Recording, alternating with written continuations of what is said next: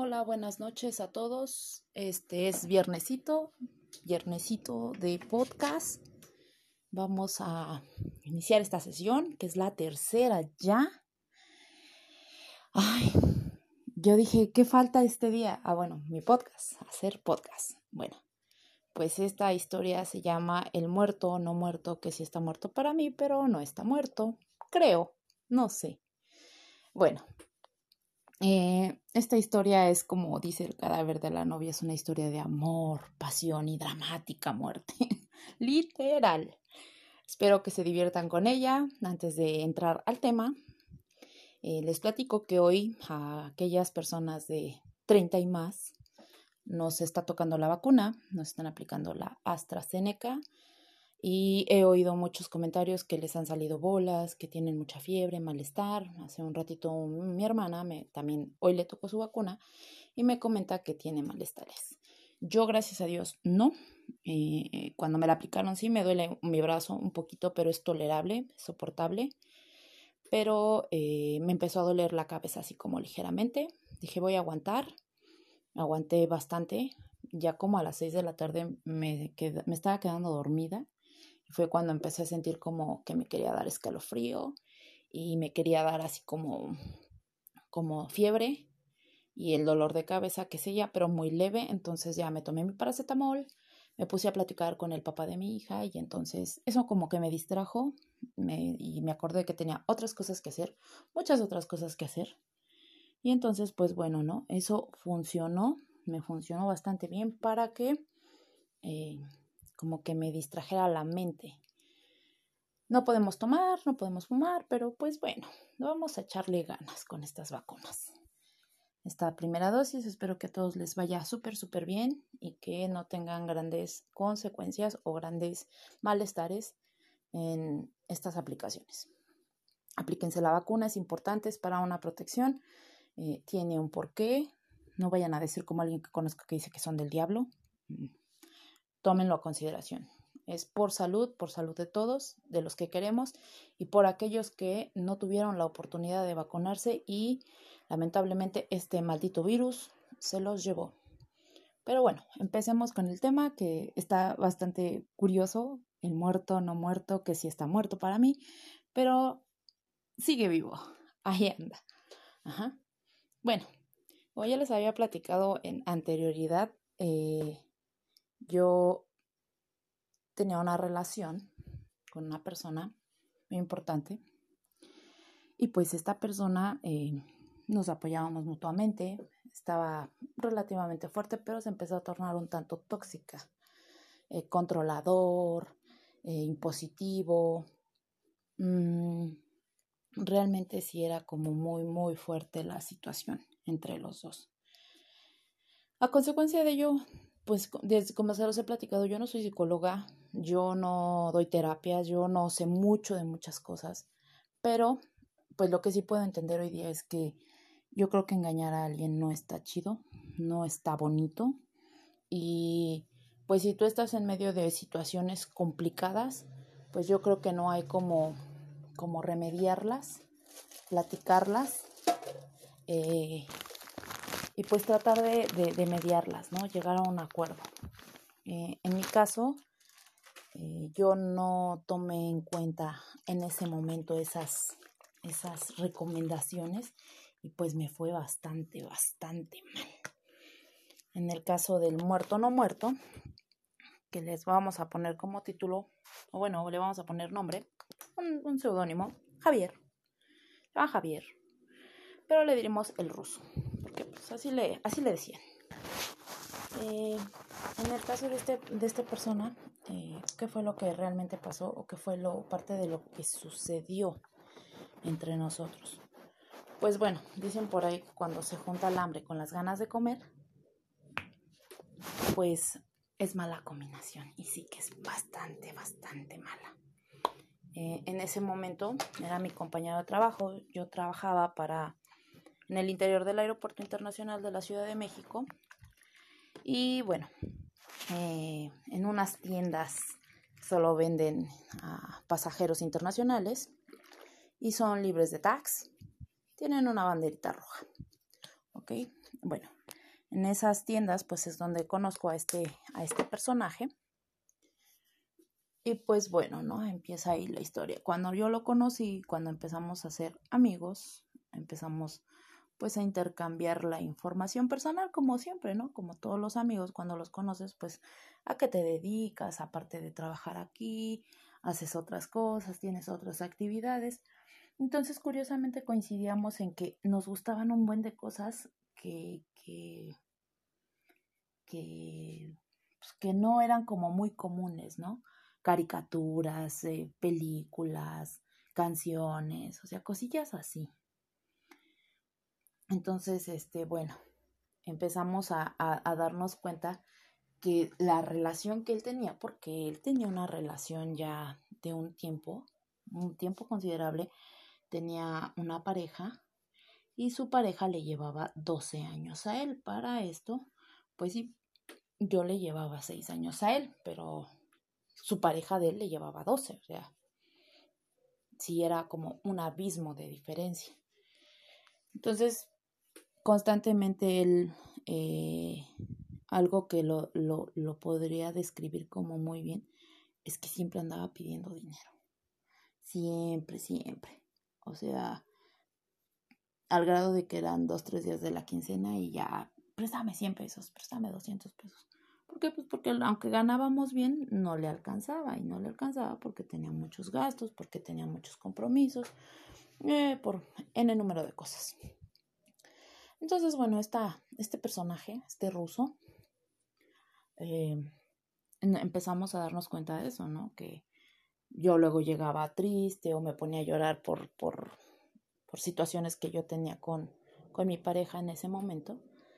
Y él pues así como que me escuchaba y platicábamos y, y pues hasta él se enojaba y decía es que esos ya son, son payasadas, eh, eso no se hace. Entonces igual, me acuerdo de una ocasión que llegó así como todo arañado y le dije, ¿y ahora qué te pasó? ¿Con qué gato te peleaste? Bueno, pues tuvo un conflicto ahí con su, con la mamá de su niño, porque tenía un niño pequeño.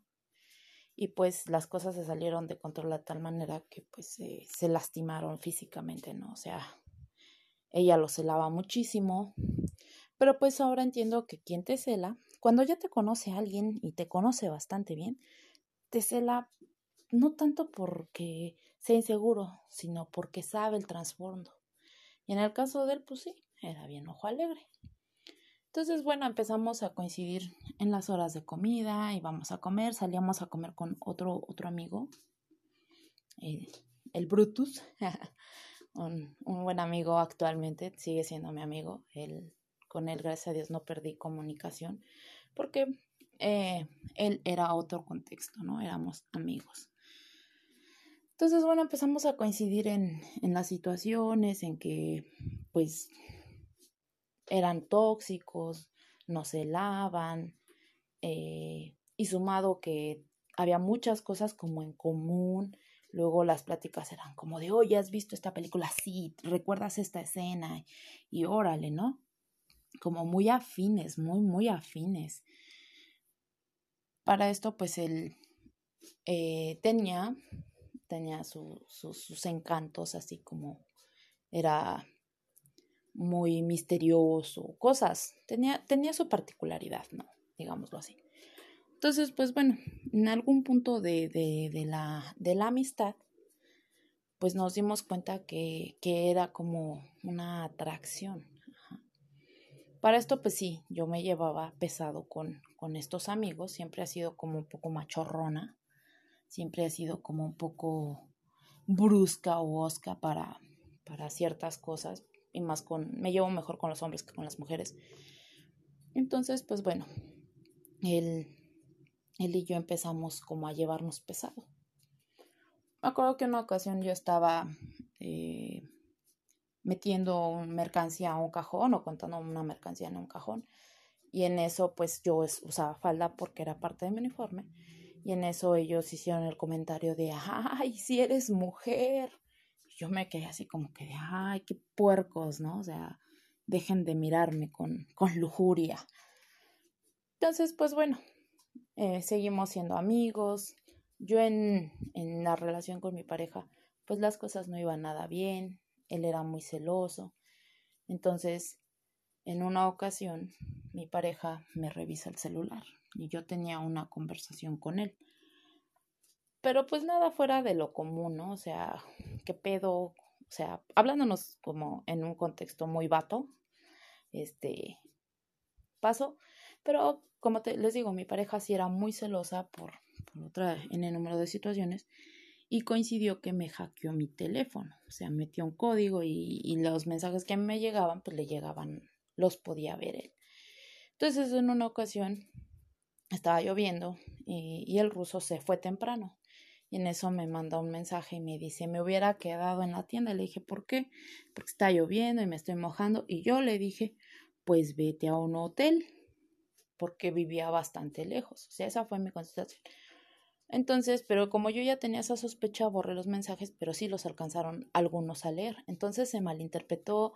A mí me hicieron un drama, pero monumental, monumental. Eh, ya para ese momento yo no estaba tan segura de la relación. Y no porque no quisiera a, a, mi pareja, sino porque todo eso va mermando, va, ver, va mermando y va dañando la relación entre las personas, ¿no? Yo creo que ese era como el stand-by para haberme dado una pauta con él, pero no lo hice.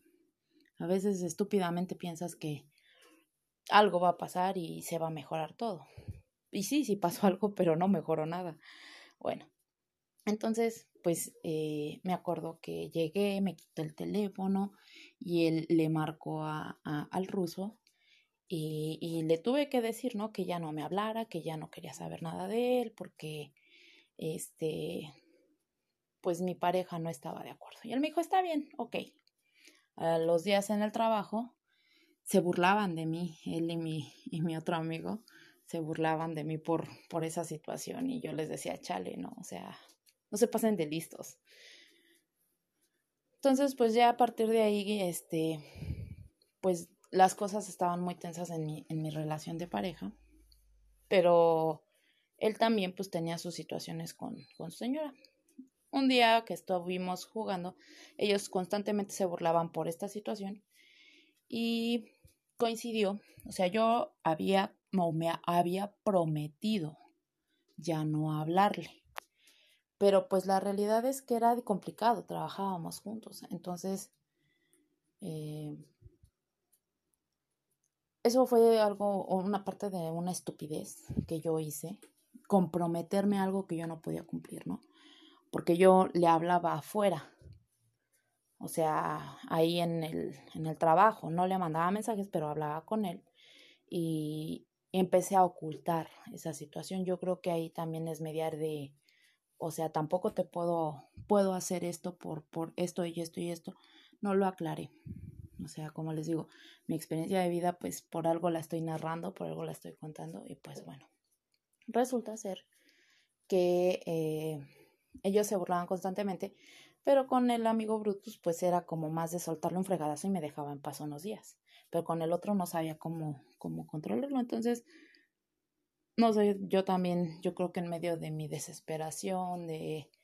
No me justifico, la verdad es que no lo justifico, pero pues sí, empezamos a... a... Yo le di un beso, a él no le desagradó, y empezamos a tener una relación fuera de, ¿no? Sale que pues sí, que yo le gustaba y él también me agradaba y pues bueno, empezamos como a que tener esa relación extramarital ambos. Así duramos unas semanas hasta que, eh, bueno, por, por, una situación, eh, yo dejo a mi pareja, ahora sí, fue una situación bastante fuerte. Tuvimos un problema muy, muy serio. Eh, súper serio. Hubo, no hubo golpes como tal, pero sí estuvo bastante intenso. Y pues vamos. Ya de ahí eh, me voy a casa de mi mamá. Y como que yo también dije, bueno, pues ya ahora sí ya puedo andar bien con este güey, ¿no? O sea, ya, ya no hay, ya no hay impedimento. Ah, tonta sí, sí había impedimentos todavía. Y ya los escucharán. Entonces, bueno, me voy a casa de mi mamá y, y pues nosotros generalmente empezamos a tener intimidad y pues nos íbamos a un hotel y ahí nos quedábamos y ya en la mañana cada quien a su casa y todo bonito, aparentemente. Pero dañar a una persona en ese nivel sí está muy cañón.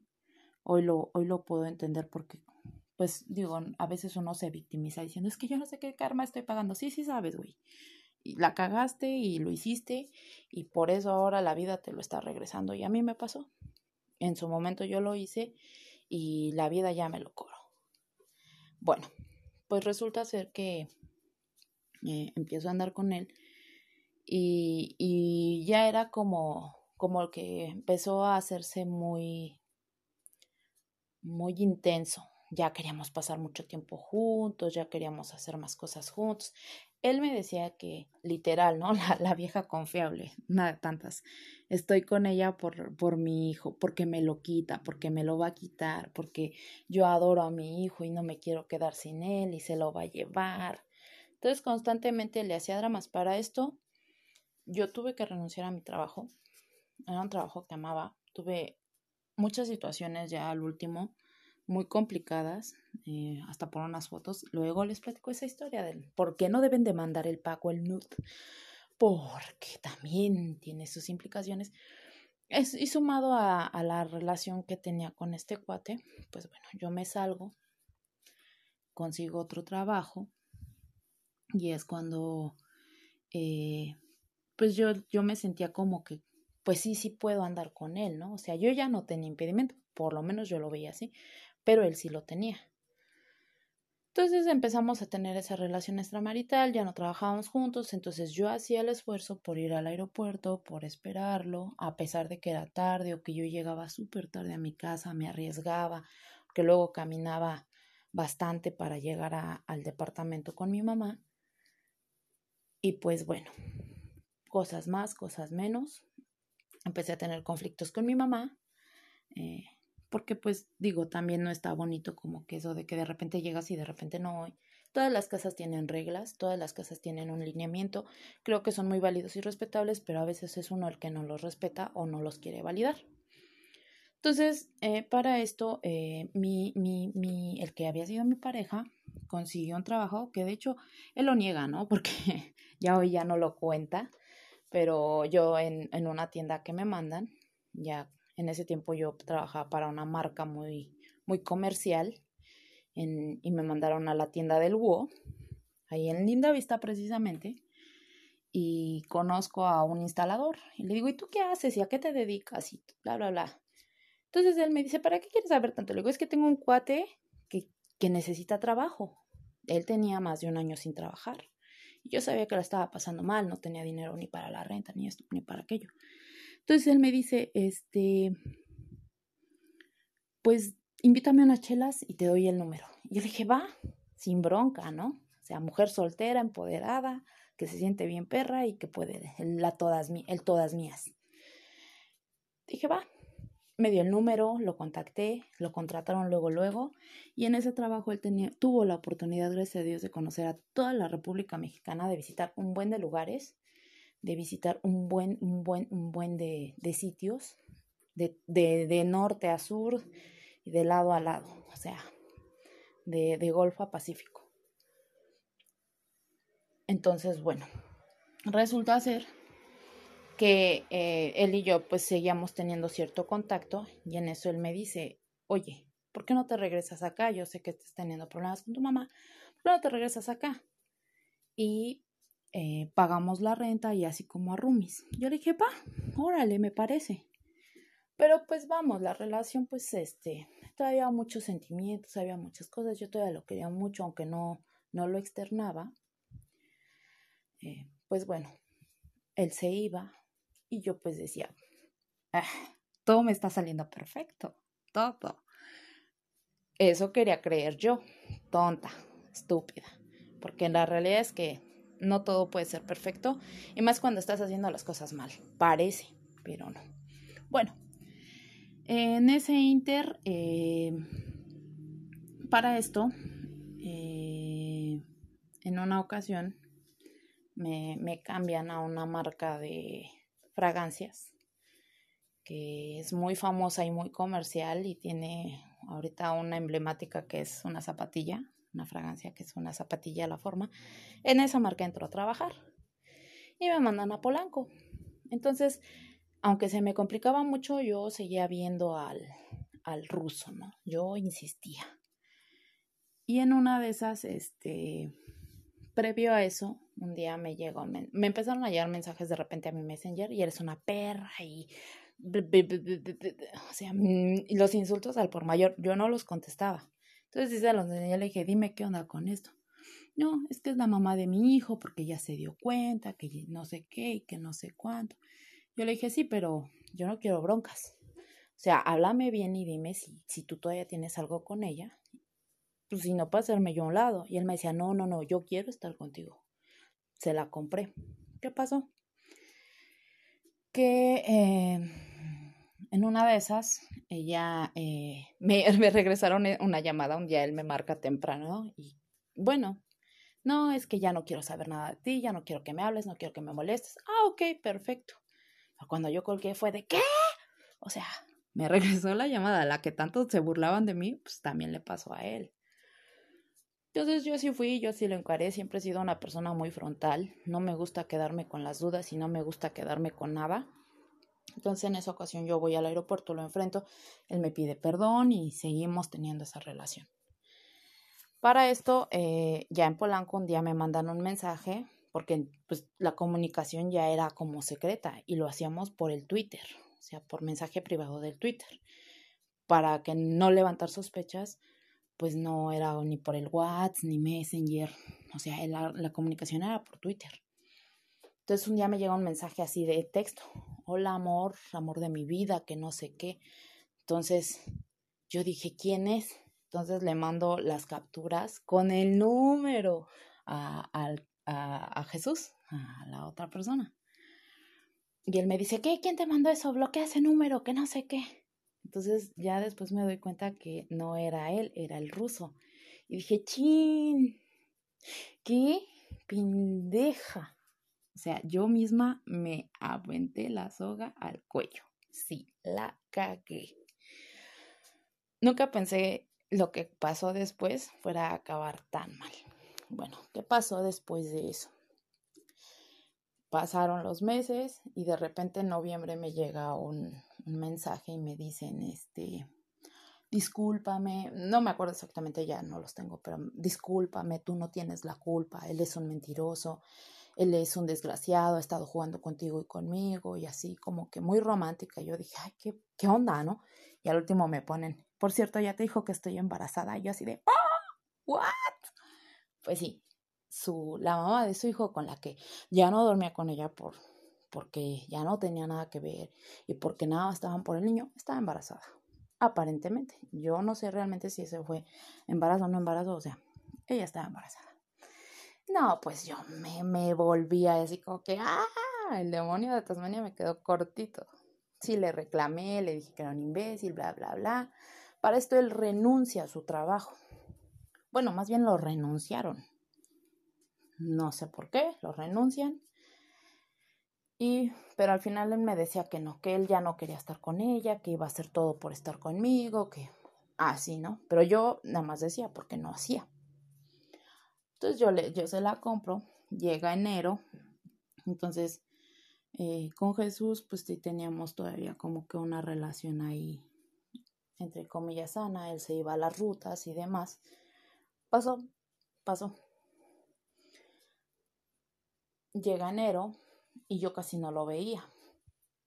Y porque él no tenía trabajo, no tenía dinero, me pide dinero, yo se lo presto, cositas así, ¿no? O sea, yo trataba de apoyarlo lo más que, podía. Me cambio, les digo a la marca de, la zapatilla y me pasan a Polanco. Entonces la riego, les doy el número inconscientemente el uno al otro. Y pues bueno, en febrero hay unos 15 años de una sobrina de Jesús y nos invitan. Entonces, vamos. Yo le dije, todavía no le dices nada a tu familia. Y me dijo, no, que ya teníamos problemas y que estábamos como en, en pausa. Y para esto eh, nos tomaron fotos, fotos, fotos aquí, fotos allá. Y su tía de Jesús trabajaba también en el aeropuerto, pero en la otra terminal. Y para esto, alguien muy amable le enseñó las fotos donde yo salía con él. Para esto, el ruso ya había entrado a una aerolínea y estaba exactamente en esa terminal, en la terminal 1.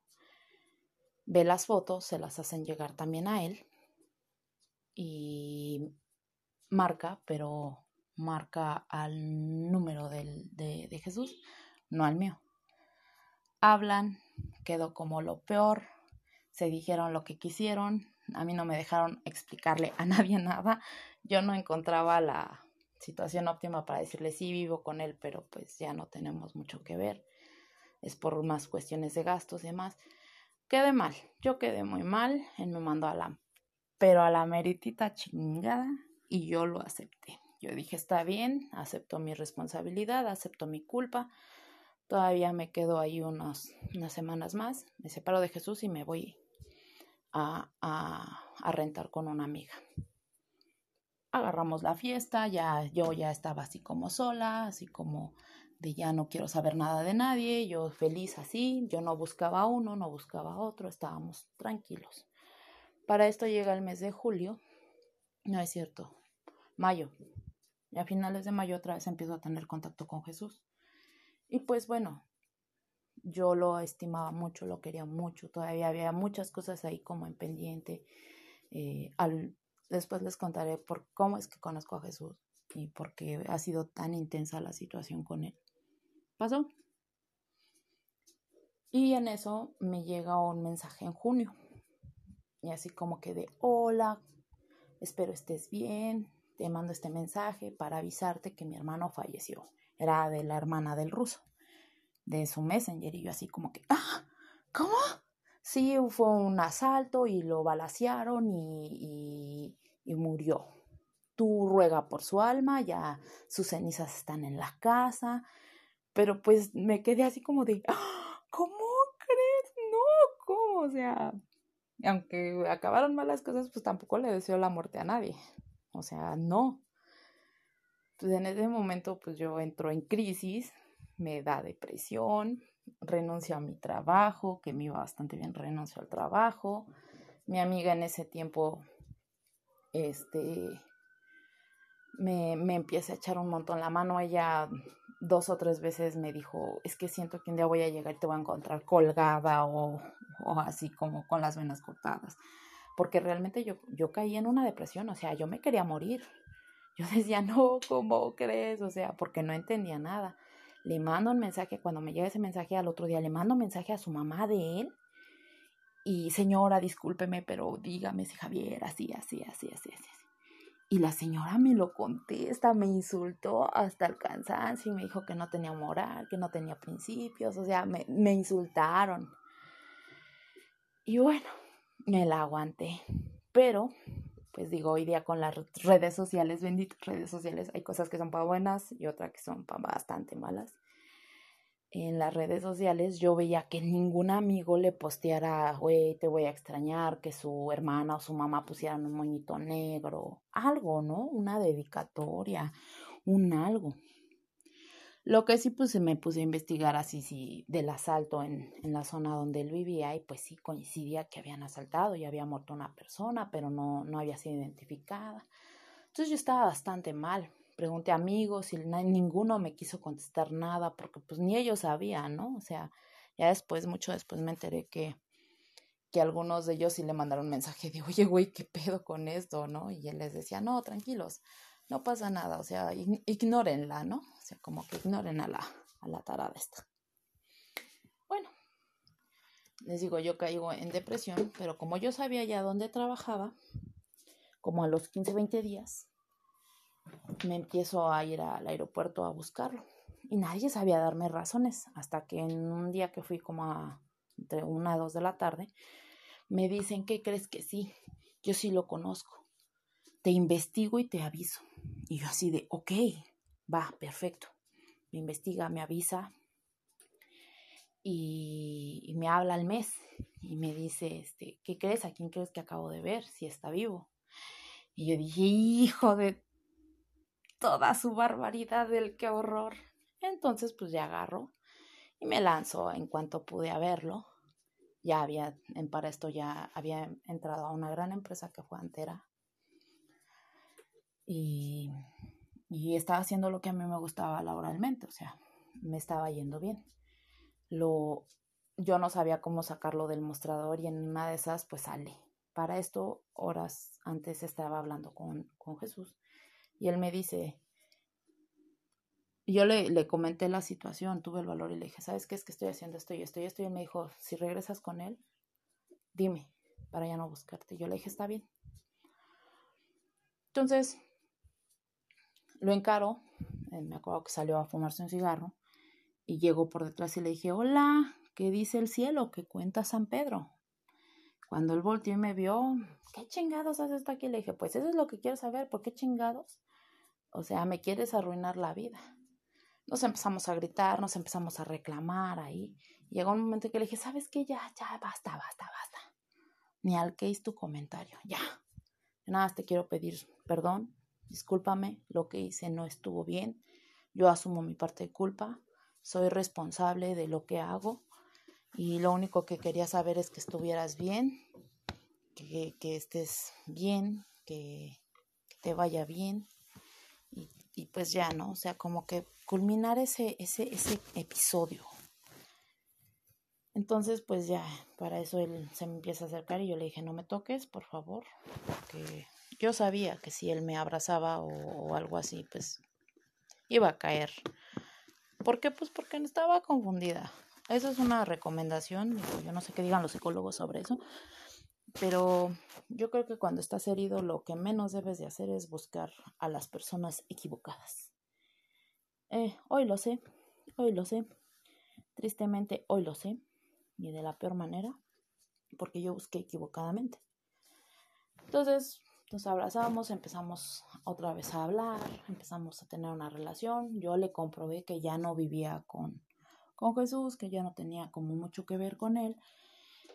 Y bueno, se fue dando la relación otra vez. Para esto, eh, la amiga que, con la que yo compartía gastos, nos empezamos como a friquear, a tener ciertas situaciones fuera de lugar. Ah, al final de cuentas, eh, yo me cambio de casa y él, le quedaba a él muy, muy cerca de, de, su trabajo para el aeropuerto y se iba a quedar en las noches conmigo. Entonces había veces que cuando él descansaba dos días, eh, no se comunicaba conmigo para nada. A pesar de que yo ya le decía, pues mira, dame la confianza. Yo sé que es muy difícil una vez que se rompe la confianza volverla a recuperar. Él decía, este, pues mira, ven, fíjate, o sea, ya, ya no tengo nada que ver con este, así, así, así. Y bueno, cosas más, cosas menos, la confianza no se volvió a recuperar. Un día él llegó muy, muy, muy tomado. Me acuerdo que me dio una azotona en la pared y me dijo que era una perra, que yo era lo peor, que no confiaba en mí, que no creía en mí, que este, que sí me quería, pero que mm, los recuerdos de, de aquella noche trágica y dramática seguía empezando en su memoria, ¿no? Entonces yo de ahí empecé como a, como a decir, no, esto no va a funcionar nunca. Yo también empecé a reconsiderar la opción. Para esto, eh, eh, yo cumplo años en diciembre. Entonces, pues ese el día de mi cumpleaños me arreglé, me puse muy bonita, muy guapa, todo, todo bonito. Y, yo le decía a él eh, que me fuera a ver, que, que hiciera el esfuerzo. Y él me dijo, no, es que voy a cubrir a un compañero, me puso mil excusas. Y total, pasé mi cumpleaños sola, ¿no? Yo quería estar con él porque suponía que era mi novio, que, que estábamos bien y que todo bonito. Y pues resulta que no. A la semana, un poquito más, ya casi para acabar diciembre, me confiesa que ese día de mi cumpleaños sí, hasta me vio, porque donde yo tomaba mi, mi, mi bus para, para mi casa, ellos pasaron por ahí y prefirió irse de borracho con sus amigos que pasar el cumpleaños conmigo. Y eso fue para mí como que de, ¡Ah! o sea, tampoco te importó, tampoco te importé. Y digo, y no es porque tenga cinco años, y, pero yo creo que si estás con alguien, todo es importante, ¿no? Todo tiene un cierto valor y mi cumpleaños siempre tiene como muchos estigmas, luego se los cuento. Entonces, bueno, pasó. Y ahí fue donde yo también dije, creo que esto no va para bien, creo que esto no, no va a funcionar. Eh, él ya no vivía con la mamá de su hijo, nunca me lo comprobó, pero él me lo decía, que vivía ya con su mamá, que tenía muchos problemas, bla, bla, bla, cosas más, cosas menos.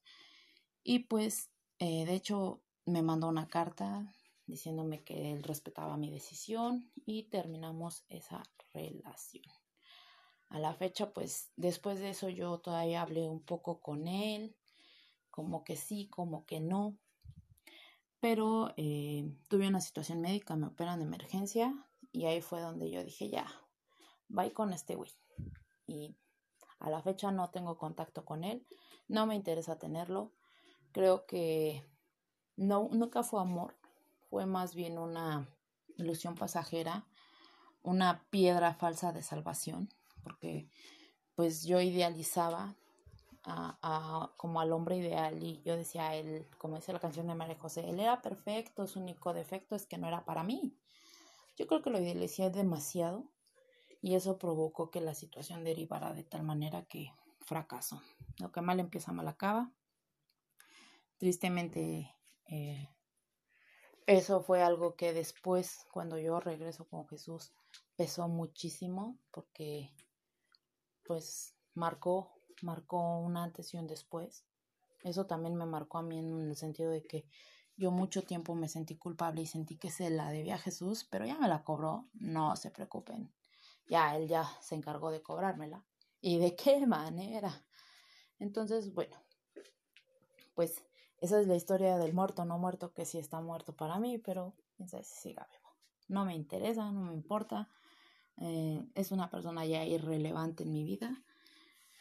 Eh, desde esas pocas personas no lo odio, pero por mí, si no lo vuelvo a ver en lo que me resta de existencia, mejor.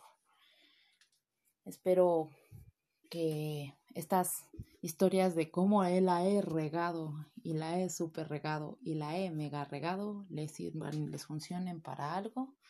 Cuídense mucho, los quiero mucho. Eh, atentos a las indicaciones, no bajemos la guardia contra el COVID. Los, los leo, les reitero mi correo, es Jean-Marie Deville arroba gmail.com, escríbanme sus comentarios, ríanse de la historia del muerto no muerto, eh, si les ha pasado algo similar y pues bye. Muchas gracias por escucharme.